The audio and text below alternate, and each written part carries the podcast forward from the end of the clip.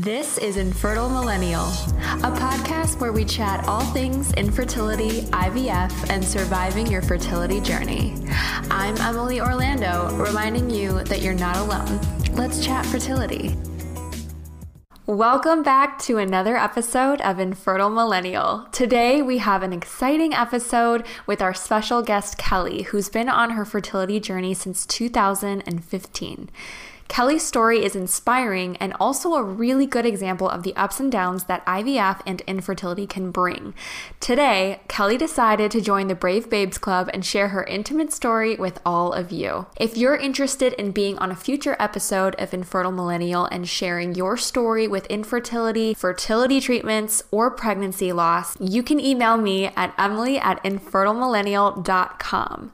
Also, don't forget to follow my personal Instagram. That's at emily Emily Orlando. It's E M I L Y Y Orlando, like Florida, and our brand page at Infertile Millennial. There, we often have story options for you to ask questions for future podcast episodes. And today, Kelly is going to be answering some of the questions that you guys have left me. So, again, if you want to be a part of future podcast episodes, you can email me at emily at infertilemillennial.com and make sure to follow my Instagram accounts at Emily Orlando, E M I L Y Y Orlando, like Florida, and our brand page, Infertile Millennial, to get included on asking questions for future podcast episodes. Without any further ado, let's welcome Kelly. All right, so I have Kelly here with me today, and she is going to be sharing her IVF journey with us, her fertility journey, and um, a little bit about pregnancy loss and all of that. So, Kelly, first of all, I just want to tell you thank you for coming on the podcast.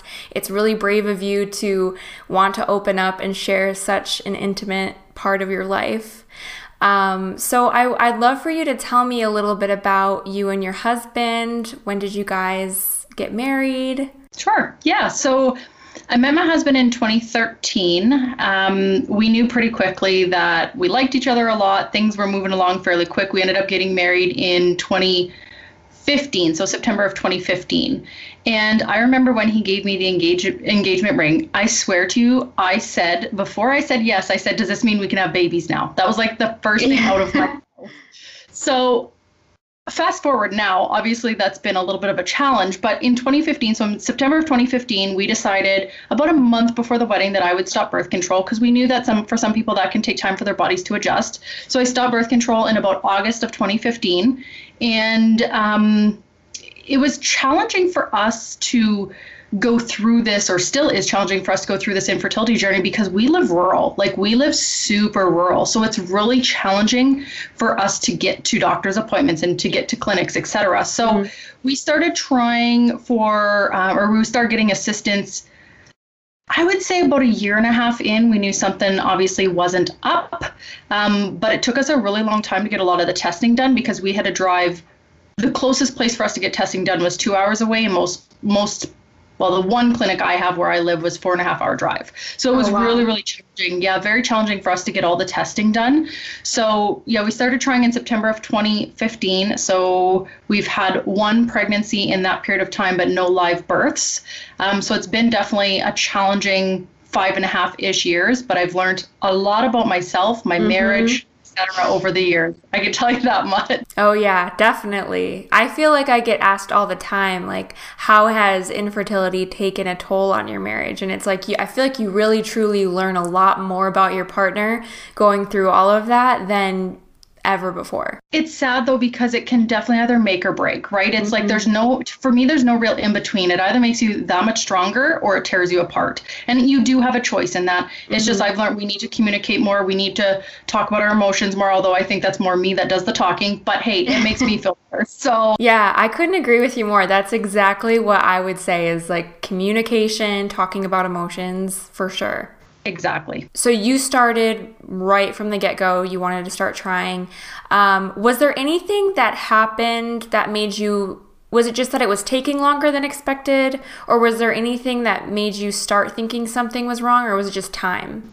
I think just time. I think like when we started trying how I'm I'm terrible at math. I'm going to say I was like 27ish years old, 28 years old. So I wasn't super duper young, but I also wasn't at an age where I felt like it was concerning yet. Mm-hmm. So I would say yeah, about after the year I was like, mm, okay, something's up, but I never really imagined that like I would be where I am now and still not have children. So yeah. I think that's the most challenging thing looking back is like I wish I could have told myself then what I know mm-hmm. now, saying like, be prepared, you'll be good, be strong. Like, so yeah, it was just the time of like, okay, when when you, supposedly when you get to about a year of trying and it hasn't happened naturally, that's when you're supposed to seek help. And yeah, that. so and I'm glad we did because yeah, here we are. I think that's about what we did too, but I think there was just something in my heart because we were we were 20, 21 and it wasn't happening. And so I was like, how in the world? So I think I started having a feeling, but it wasn't, we honestly didn't do anything until just over a year as well. Because I was like, maybe I'm just being, you know, over emotional about it. I want it so bad. But yeah. Um, so what testing did you have done before moving forward with fertility treatments? So looking back I ha- I wish a little bit that we had gotten more testing done and I'll explain why. But for me personally they did tons of blood work for like hormones thyroid. Um, I guess when I say tons that's not fair because they're doing even more now going through fertility treatments to even test like oh gosh, I don't even know how to say a lot of the words, but like certain things with the way that your blood clots and certain like crazy things now. But when I first started, it was yeah, hormonal stuff. So testing my day three, I guess it'd be LH, FSH, um, whatever else they test day three, day 21 progesterone. They confirmed that I was ovulating. It was a lower number, so they weren't concerned, but they did say it was a little bit on the lower side. And then I had the not so fun HSG test so that's the uterine oh. digest. Mm-hmm. So um, that one showed my tubes were all clear, all was good there. So I was happy with that. And I'd actually heard that I don't want to say it's common, but it happens where people actually get pregnant after that test because it clears yeah. everything out, cleans. I actually know someone who did recently. me too, and yeah. I was like, "What happened to me?" And I, I know. I, they got married actually the month before my husband and I did. So you know what? I'm so excited for them. It is amazing. But I'm like, dang, why couldn't that have happened mm-hmm. for me? Mm-hmm. But but yeah, so I got the HSG test and after that I was like, holy moly, this was crazy. I don't know if I can like continue this. But like for those who've had it, it's not comfortable. For those who haven't had it, it's definitely worth it. It takes like 10 seconds to do and it just makes sure that your tubes are open. So yeah. I got that done and then my husband got his sperm test done but they never did any blood work for him. And I think, and that's what I mentioned at the beginning, where I wish I would have kind of pushed more for that. They did not test any t- testosterone, his vitamin D, like they never really tested anything for him, which in hindsight, it might not be that valuable, but I do wish that we did a little bit more investigation at that point. So after that, um, they'd said his sample was good, everything looked good, and I'm air quoting, everything looked good for both of us. So then we decided to try a couple IUIs before we moved to IVF. But again, because of the location for the clinic for us, mm-hmm. to do an IUI was like nine hours of driving. So we only did yeah. two. It was just, it was too much, uh, too far. Um, and they just didn't know why it wasn't happening. If it happening, if they would have said IUI is a definite, it's gonna happen, we probably would have done the nine-hour drive many times. Mm-hmm. But they more or less said we don't know why it's not happening we recommend IVF. And it was like, then we're not going to do any more of these because that's a lot of driving for us to have a small possibility of it happening. Yeah. No, I totally feel you. We don't we're not as far away from our clinic, but it is about an hour and a half. And even even that is like, okay, this is a whole you know, day. Our hour and a half drive is only twice because I have to do it for the transfer and for the hysteroscopy. The other one's a little closer. So it is but I feel you. The driving is really, uh, even that takes a toll on the whole thing. 100%. Yeah. So when when did you decide to do IVF? So our first round was in May of 2019 then. So we had been trying for quite a quite a few years at that point in time. So what? That's four years and a little bit, I think, or is my math wrong? What did I say we started? No, not quite four years. So three and a half. Sorry. So yeah, our first round was in May 2019, and I remember going to. So originally we got referred to the um, OBGYN or gynecologist or whatever. But um, I remember him saying to us, like, you're great candidates for IVF. And I yep. laughed at him only because my biggest fear in life is needles. Like, I've passed out. Oh, I've seizure, like, biggest fear in life. So I pretty much was like, there's no chance you would ever catch me doing that. So May 20, 2019 comes around, and I looked at my husband. and I was like, well, guess you're doing the needles for me. And each time we did them, I'd lay on the bed, I'd scream into a pillow, I would like hyperventilate. But oh. you know what? It was so worth it because of what the outcome was that I wanted. So yeah, May 2019 was our first cycle. And it didn't go great. Um, we had learned the hard way that the only eggs that were going to fertilize was through ICSI. So they had done half ICSI, half IVF. So ultimately, that means they force fertilized half. They tried to let the other half just do their own thing. The ones that they tried to let do their own thing, so through the IVF, none of them fertilized. So thank goodness that the clinic we went to said we typically do half and half. Um, because yeah, we would have left that cycle absolutely defeated. We were already defeated after it, but it just would have been a lot different. So we had one decent embryo out of that. They did transfer that embryo. It was the first ever positive pregnancy test I'd ever seen, so it was a pretty dang exciting day. Mm-hmm. Um, very very short lived though so my first um, beta test came back like super duper low it was like 25 or I, I don't even remember what it was but it was really low. They kept sending me back. I kept doubling like it's supposed to. I got up to 400 and some and then i started bleeding and i was like ooh this isn't a great sign. How exact what exactly happened at the end? I know you said that you started bleeding but they did were they not able to catch that it was gonna you were to lose it? Or was it just randomly one day you just started bleeding? I kind of I, I hate that in like the infertility world or, or a lot of things with pregnancy you kind of blame yourself for things. So my number was really good. I was feeling great. Um, we live rural on a farm. My husband one day was going out to check cows, jumped on the quad, and I went out on the quad and it was super duper bumpy.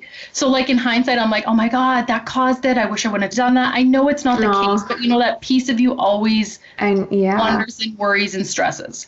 So, no, my the number came back good. They I was 400 and something they had sent me the email saying, Yay, you're pregnant. This is your due date. This is what the next steps are. And they kind of told me what to do next. And I started working on some of those things. And then just one day I was laying in bed at night and thought, mm, this is not, this doesn't feel right. Like something's oh, yeah. not good. And then, yeah, I, I passed the embryo, I believe, in the morning. So I, oh, I wow. yeah, I, I, I felt it coming. I knew what was going on. My body just wasn't it it knew something was up. Like I said, it just it knew something yeah. was up. So I have to trust the fact that my body knew. And as hard as that is to swallow sometimes, it's just we have to have grace with our bodies and ourselves and knowing that it knows best and it, it did what was right for for our bodies and for the the embryo. I agree. I think having a lot of grace and being gentle with your body is key because I I was very hard on mine and it is we have to remember like there's nothing we could have done to prevent it. And I try to reiterate that to everyone out there who's going through pregnancy loss or miscarriage. No matter if you did fertility treatments to get there it's so easy to blame yourself. It's so important to not do that because it's not your fault. No and I, I I've gotten better over the years at like my first two years were the hardest. Those were the ones where I was like blaming myself for it. I was like, why isn't this happening? I suck. Why am I failing? Like the first two years were really, really hard. And then I think I came to realize like that's not going to help me get pregnant. No, that is yeah. not helping the situation out. So I flipped, I flipped this switch a little bit. It took a little bit of time. It wasn't just that easy, but of understanding that I need to respect my body, myself. I need to also one thing even being on the podcast be vulnerable with people and explain to them what i'm going through because that makes it that makes me feel better as well it's it's like this like therapy thing where you get to yeah. talk and explain what you're going through and so yeah it, it took a while to understand that i had to have grace for like with myself but it it definitely it teaches you so much when you learn to respect your body and respect just time and what's going on with you and everything like mm-hmm. i've learned a lot and i'm appreciative of what i've learned but would I trade it? Heck yeah. But yeah. I've learned a lot. What advice would you give to someone? It's kind of basically what you were just saying, but um, what advice would you give to someone who went through IVF only to have it end in miscarriage? Yeah, I think it goes back to probably the G word, the grace word. I know that it's such a it's such a hard situation to go through. Just IVF on its own is a beast and a mm-hmm. challenge, let alone now adding into the mix um, a miscarriage. And I know that for me they called it a chemical pregnancy, and I I don't really like that that term because to me that's kind of like almost saying like it wasn't a baby. You know what I mean? Like it's yeah. like it was it was just more a medical thing than anything. And you know, I'm mine was a miscarriage. It was five weeks one day it was meant to be a baby and it wasn't a baby. So i definitely i definitely use the g word so have grace with yourself. And i think the biggest thing that i've learned and this is just through infertility in general but i think it really relates to miscarriage is taking the time to do the things that you need to do. So if you can't go to work or if you don't want to go to a friend's birthday or if you don't want or if you want to delete someone on facebook or like you have to take care of yourself first mm-hmm. before you worry about everything else going on around you. And I think that that's something that a lot of people don't understand when I do it to them. And I get it. They don't understand what it's like to go through infertility. They don't understand how hard it is to see certain things on Facebook. So not only just through miscarriage, but I think also through this infertility journey, we have to do what we feel is best for ourselves. And that's not selfish at all. And I think yeah. that took me some time to appreciate and understand that I'm not being selfish. Yep, 100% agree with you. It took me a really long time to even think that that was something I had to do. Honestly, it probably wasn't until the end of last year that I realized like how important putting yourself first is. Yeah. So hopefully, you know, these next treatments we do, I'll have a different outlook. but it's so it's so much more helpful. So how so you said right away uh, you start another treatment. How soon after that miscarriage did you jump into another? So I had to do three months of DHEA before we did our second round. So it was pretty quick after. So let's see. So if we would have done that round in September, so I would have started in like June ish. Okay. So I would have started right away. So it, they must have had me on DHEA almost immediately after the miscarriage because I like I was in this like I don't want to say a high, but I was like, oh my god, it can work. This is amazing. Mm-hmm. Like I, I'm feeling it. Like I was just, I was like ramped up on adrenaline, as crazy as that sounds going through IVF. Like, but it was like this excitement of I got a positive pregnancy test and holy crap, this can work, this can happen. So yeah, I'm pretty sure they put me on the DHEA right away, but they did tell me that I had to be on it for three months prior to. So if they hadn't put me on DHEA, I can guarantee you I would have been like, okay, when can I, when can I come next? Like, so the DHEA kind of got me to slow down even a little bit more, which is good because I'm a very type A, anxious type person that it's almost like I needed them to force me to just like take a step back and just chill out for a sec. So for, for, those who don't know, can you explain what DHEA is? Yeah, I actually don't even really know, which is kind of bad because they were like, okay. "Hey, you should take DHEA," and I was like, "Hey, cool, great, I'll take it." Essentially, my understanding is that it helps with egg quality. So they had more or less said that because our embryos. So during our two cycles, the embryos would fertilize. So again, only the ICSI ones, which is the forced fertilization, but they would all stop growing. So essentially, they say they were resting, and they attributed that to egg quality. Now, the sucky thing with that is there's really not great testing, or it, even I don't even know if there is testing to test egg quality. So they told me it was egg quality. So the concept was I would take DHA for three months and they were hoping that that would help improve my egg quality, but it did not do anything. So no, I'm not super familiar with the drug, okay. which I probably should be, considering I took it for three months. But I feel like through this journey, and that's something I've also gotten better in certain aspects, is like a lot of the drugs and things we take, I don't really know what they are. I just take them. Mm-hmm. Like yeah. I, I need to be better at understanding what is this going to do to my body? What's it going to do after I've done take like after I'm done taking it? What's the long term effects? Like I didn't do enough research around that, but that's a big that's a big undertaking because there's a lot of different drugs we take at high dosages and mm-hmm. lots lots going on.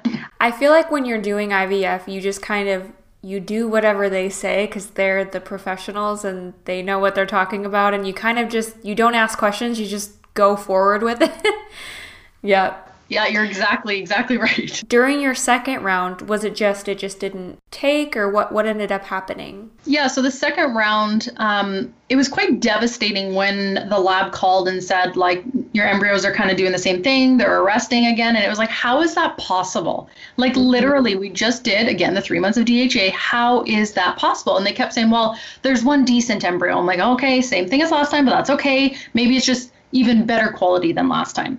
And the embryos that were growing in both the cycles, they were okay. They didn't rate them great. They were okay. Um, so we had the one embryo to transfer, and I never got a positive test at all. So obviously the DHEA, I don't I don't want to say it made things worse, but it definitely did not. It wasn't the piece of the puzzle we needed. Um, so I ended up doing a consult with a different clinic, not because I didn't love my clinic. I just thought, you know, if we're going to do a third round, I want I want another opinion.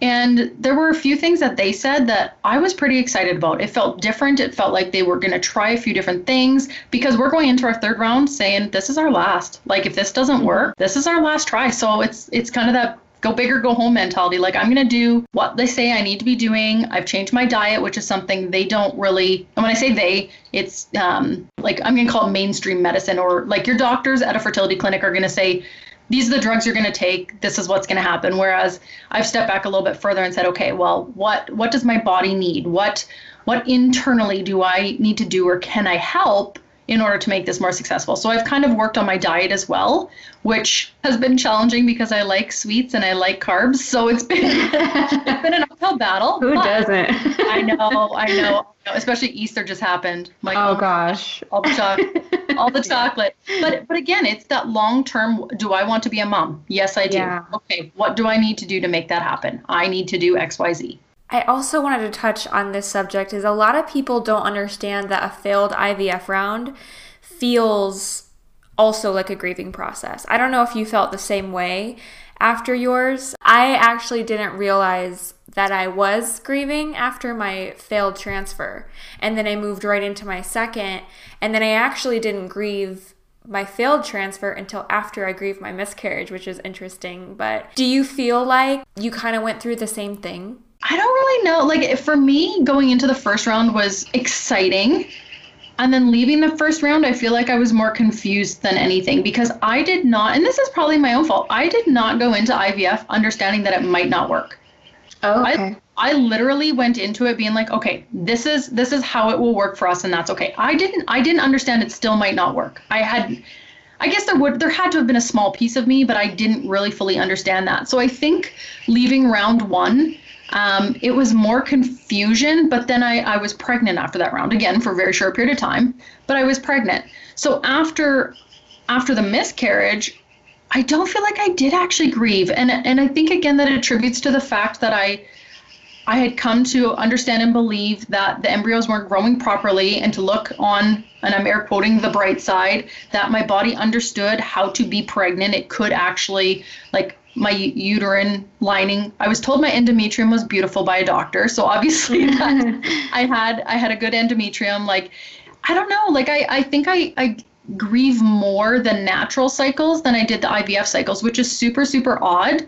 Um, but I think it's a lot because, and I'm not a religious person, but I think a lot of it is because the IVF cycles I put in someone else's hands, whether it be in God's hands or whoever's hands, whereas the natural cycles feel like they're more me. Like I'm, it's my fault. It's not working. I see. Yeah. Yeah. I've never actually thought, yeah, I've never thought of the grieving post IVF versus just grieving in general. So that's an interesting question. Everybody is going to feel differently about IVF or whatever. And I think I personally had a harder time with IVF than natural cycles, but I did have there's there's a grieving process that comes with infertility in general that I don't even think a lot of us are aware. And it's something I think you don't realize until you really take a look at, oh, maybe I have anxiety because of this or maybe I'm feeling really depressed because of infertility, not because of, you know, X, Y, or Z. It's I think we don't realize how it truly does affect us, but it affects us all differently. Oh my God. And you know, it makes me really, really sad to think like, what was life like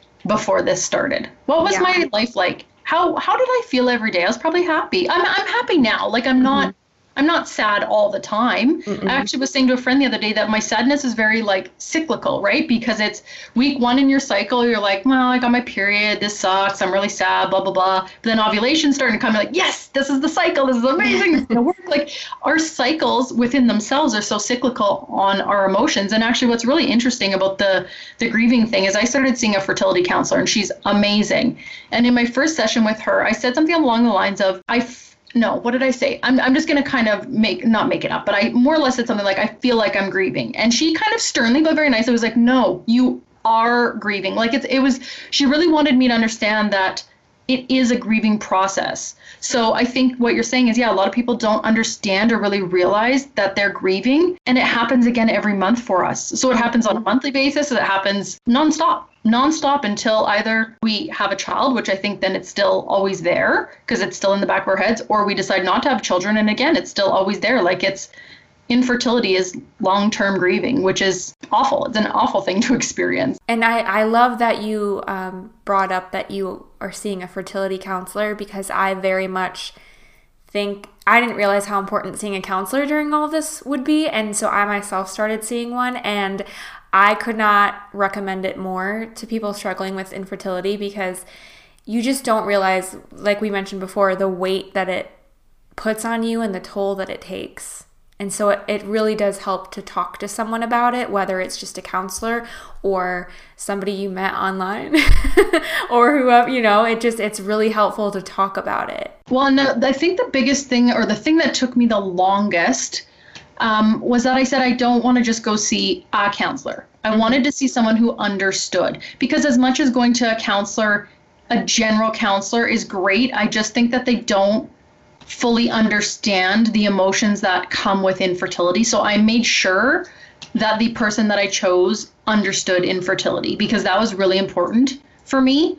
And yeah, she has been wonderful. Like she's been amazing. So it, I do think it's really, really important because I remember, I would say in year like two or three, my mom was like, you should go see a counselor. Like, I think some of the things you're feeling and doing maybe aren't right. I'm like, mm, okay, I don't know. Mm-hmm. So then when I went to the counselor, I talked to her a lot about all of them. She's like, normal, normal. Mm-hmm. We all do that, normal. And I was like, okay, I'm not crazy. That's good. Like, so it was just nice to know that I, the emotions and the things that I'm going through they're not great things, but they're not out of the ordinary. And I'm not being a crazy person. Like they're just normal, unfortunate emotions to go through. So once you went through those two rounds, did your doctor recommend anything differently or were they just The only real thing so round 1 to round 2, the only thing we really changed was the addition of the DHEA for the 3 months prior and then I did the same so the two drugs that I was taking to stimulate were Gonal F and Menopur. So the Gonal F dosage stayed the same. The Menopur they doubled it, which sucked for anyone who's taken Menopur. The mm-hmm. the fake name for it is Menoburn because yes. it burns as it goes into It does. So I was like, can't you increase the other one? I'm like, oh, the other one. So they they understood, or they sorry, what I understood from them is that the the Menopur would help with the egg quality again as well. So between the two things, they were really hoping that the egg quality would improve. Um, and then the second opinion for the potential third round like they're they want to do a completely different drug. They talked about different procedures that i actually wasn't even quite familiar with. So i'm, I'm just i'm feeling very hopeful about round three because i feel like it is quite a different protocol versus uh, one and two. Um, but yeah, two they changed up a little bit. It just I felt like the what they changed up would have been great if they were saying egg quality was a problem and we were changing these two things to help with egg quality, again, I thought, oh, well, perfect. This is going to work again. Like, or this one's going to work. And then it didn't. Yeah. so, so three, lucky number three, I have a feeling. Yeah, that's what I'm hoping for to. so, when do you plan to do a third round? Are you just waiting to see what happens with COVID for a while? Just kind of, it's all on what you want to do, or? Well, and see, this is where, so originally I had kind of said February. So, obviously, February is come and gone. So, I mean, like February that just happened, February. Um, but with COVID, that kind of restricted that. But also, um, we live rural again like i said and we live on a farm with a lot of cows. So we can only leave the farm at a specific point in time throughout the year. So there's only a couple months in a year where we can leave. And what I mean by that is like in the winter, we have to feed them every single day. In the summer, we have to go out and it's called cut our hay. So, like certain times of the year, we literally cannot leave. We're very, very restricted. Um, so, when my husband did come for round one and round two, he only came for two days. That's all he could leave the farm. So we have to pick a time of the year where there's just not much going on here. So I, I'm thinking like November, October, like Okay. It, yeah, so it's so it's a lot different for us to like it doesn't I don't want to say it doesn't fit into our life well, but it's definitely more challenging because of our responsibilities being on the farm.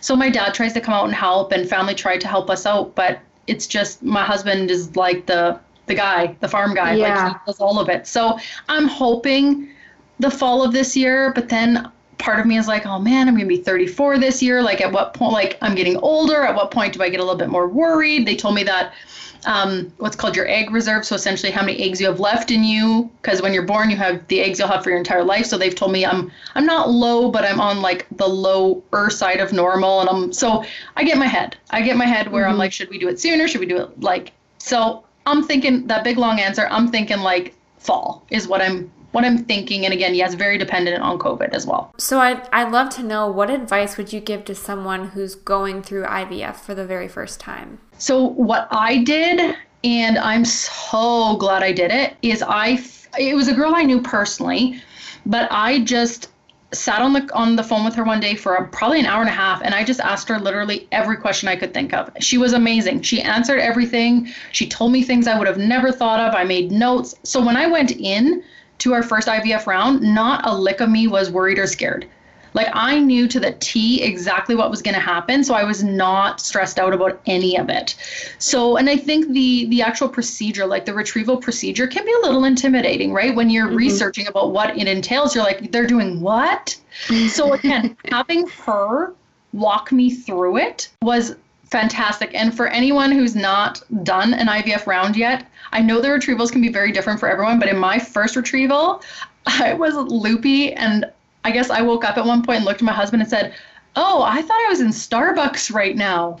that just goes to show that, like, some people is just such a, and I'm air quoting again, such an easy thing, right? Like, it's, it's, you just, you have to let it play out the way it's supposed to. You have to try to relax as much as you can. And I think I attribute that a lot to the fact that I had this, I'm going to call her a mentor. I had this mentor that I mm-hmm. spoke with before, and I was just, I was so ready to go. So I would recommend that. And then I would just recommend trusting. I know that on an infertility journey, that's probably one of the hardest things to do, but just trusting that whatever's supposed to happen for you is what's going to happen, whether it be good or bad, unfortunately, but just trusting your journey. And yeah, I'm five and a half years in and I try my hardest to trust, but I do feel like the longer I've gone on, the more I do trust because by not trusting, I'm also not helping anything. Trust and just having patience too, I think. Patience.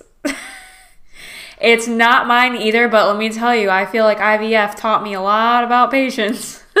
Yep, those life lessons. I wish I would have done them in a different way sometime. I know. I know. It's like we learned a lot about ourselves and a lot about life, but then we had to go through all of that stuff to get there. So, so I want to end this interview with you with a couple of questions that um, I had people on my Instagram stories just kind of ask if there were any questions about IVF or fertility journeys. So, one of the questions, first of all, I guess I should ask, have you experienced anxiety with IVF? And if so, how did you deal with it? So, unfortunately, I dealt with anxiety prior to IVF, so or infertility in general. So, I think for me that was a hard thing to work through is the anxiety I was already feeling. Um, again, my first couple years were the hardest. My first couple years is where like I would cry at the drop of a hat. I didn't want to see or do anything. Like it was really, really hard. But I've learned that self care is so important and that saying no to things I don't want to do or I'm not comfortable doing is also very important. I don't go to things that I know are going to be triggering. And tr- what triggering means in this sense is I'm not going to baby showers. There's no mm-hmm. chance because I know I'm not going to be happy there. I know I'm going to come home and I'm going to bawl my eyes out. I just, I know what things I can and cannot do.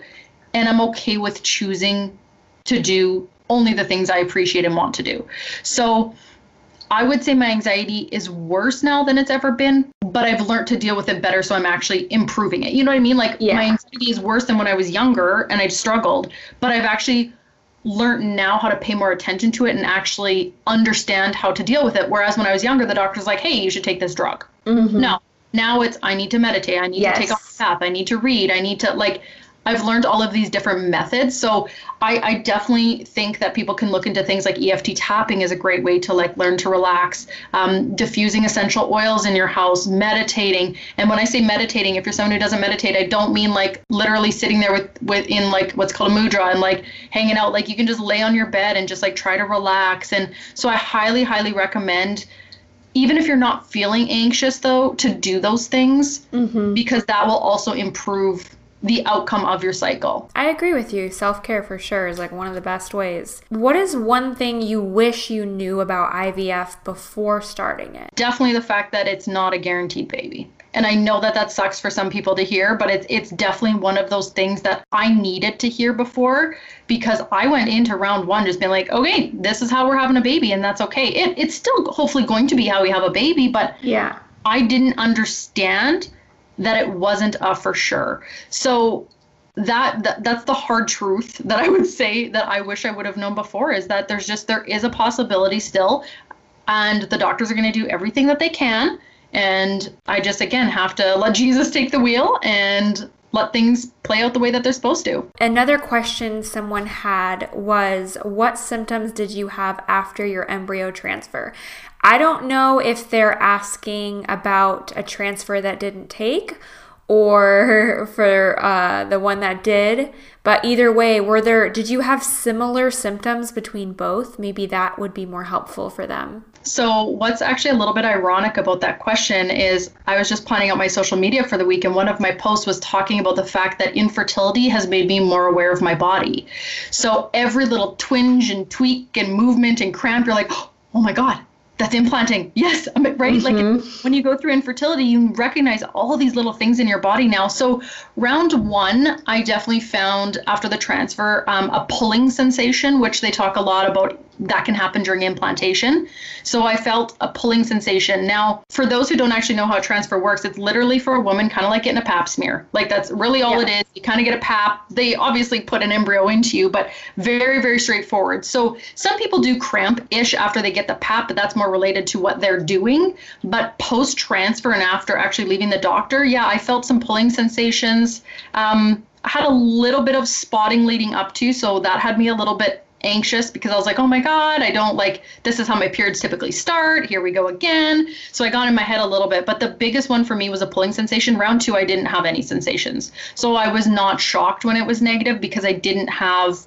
I didn't really have much showing or telling me that there was a possibility. And I know some people don't feel anything. I get that. But I think because round one, I had felt something, I had gotten in my head saying round two didn't work. And I, yeah, I felt nothing the second go around. I agree with you. I think with the transfer where it didn't take, you think everything is a symptom and then come to find out it's really not. And I, I got a little bit of cramping after the first embryo transfer. Um, but the one that was positive, I had some wild dreams. so that's how I knew I was pregnant. Oh my gosh, just the most vivid, colorful, wild dreams. And that's what made me realize that I was pregnant. It was wacky. It was like I, I would wake up every morning. I was like, "What was that?" The transfer is honestly so easy, so slick. Like I remember after I got the transfer, being like, "That's it." Oh, I know, right? And then you just kind of lay there, and then you go home. The coolest part for me about getting the transfer is they I don't know how to actually say the term, but it's P U P U P O, pregnant until proven otherwise. So you leave the clinic and you're like, I'm pregnant. Mm-hmm. This is amazing. I am pregnant. like Yep. So that's a really cool thing. The transfer is such well the whole the whole IVF thing is such a wow. Like Yeah. whoever decided that's how they were gonna try to help someone have a baby, they were crazy. You know what I mean? Like doing the things that they did to try to figure it out, but unbelievable the entire procedure. It's actually quite interesting to learn about it and go It through it, is. because it's it's really cool. well, Kelly, thank you so much for coming on. I'm really glad that you wanted to share your story. I feel like it's going to be really helpful for anyone listening. I think that it's helpful for people to share their stories because even if your story isn't identical, they might be able to relate to something that you went through and be like, oh, okay, it wasn't just me. I'm not alone.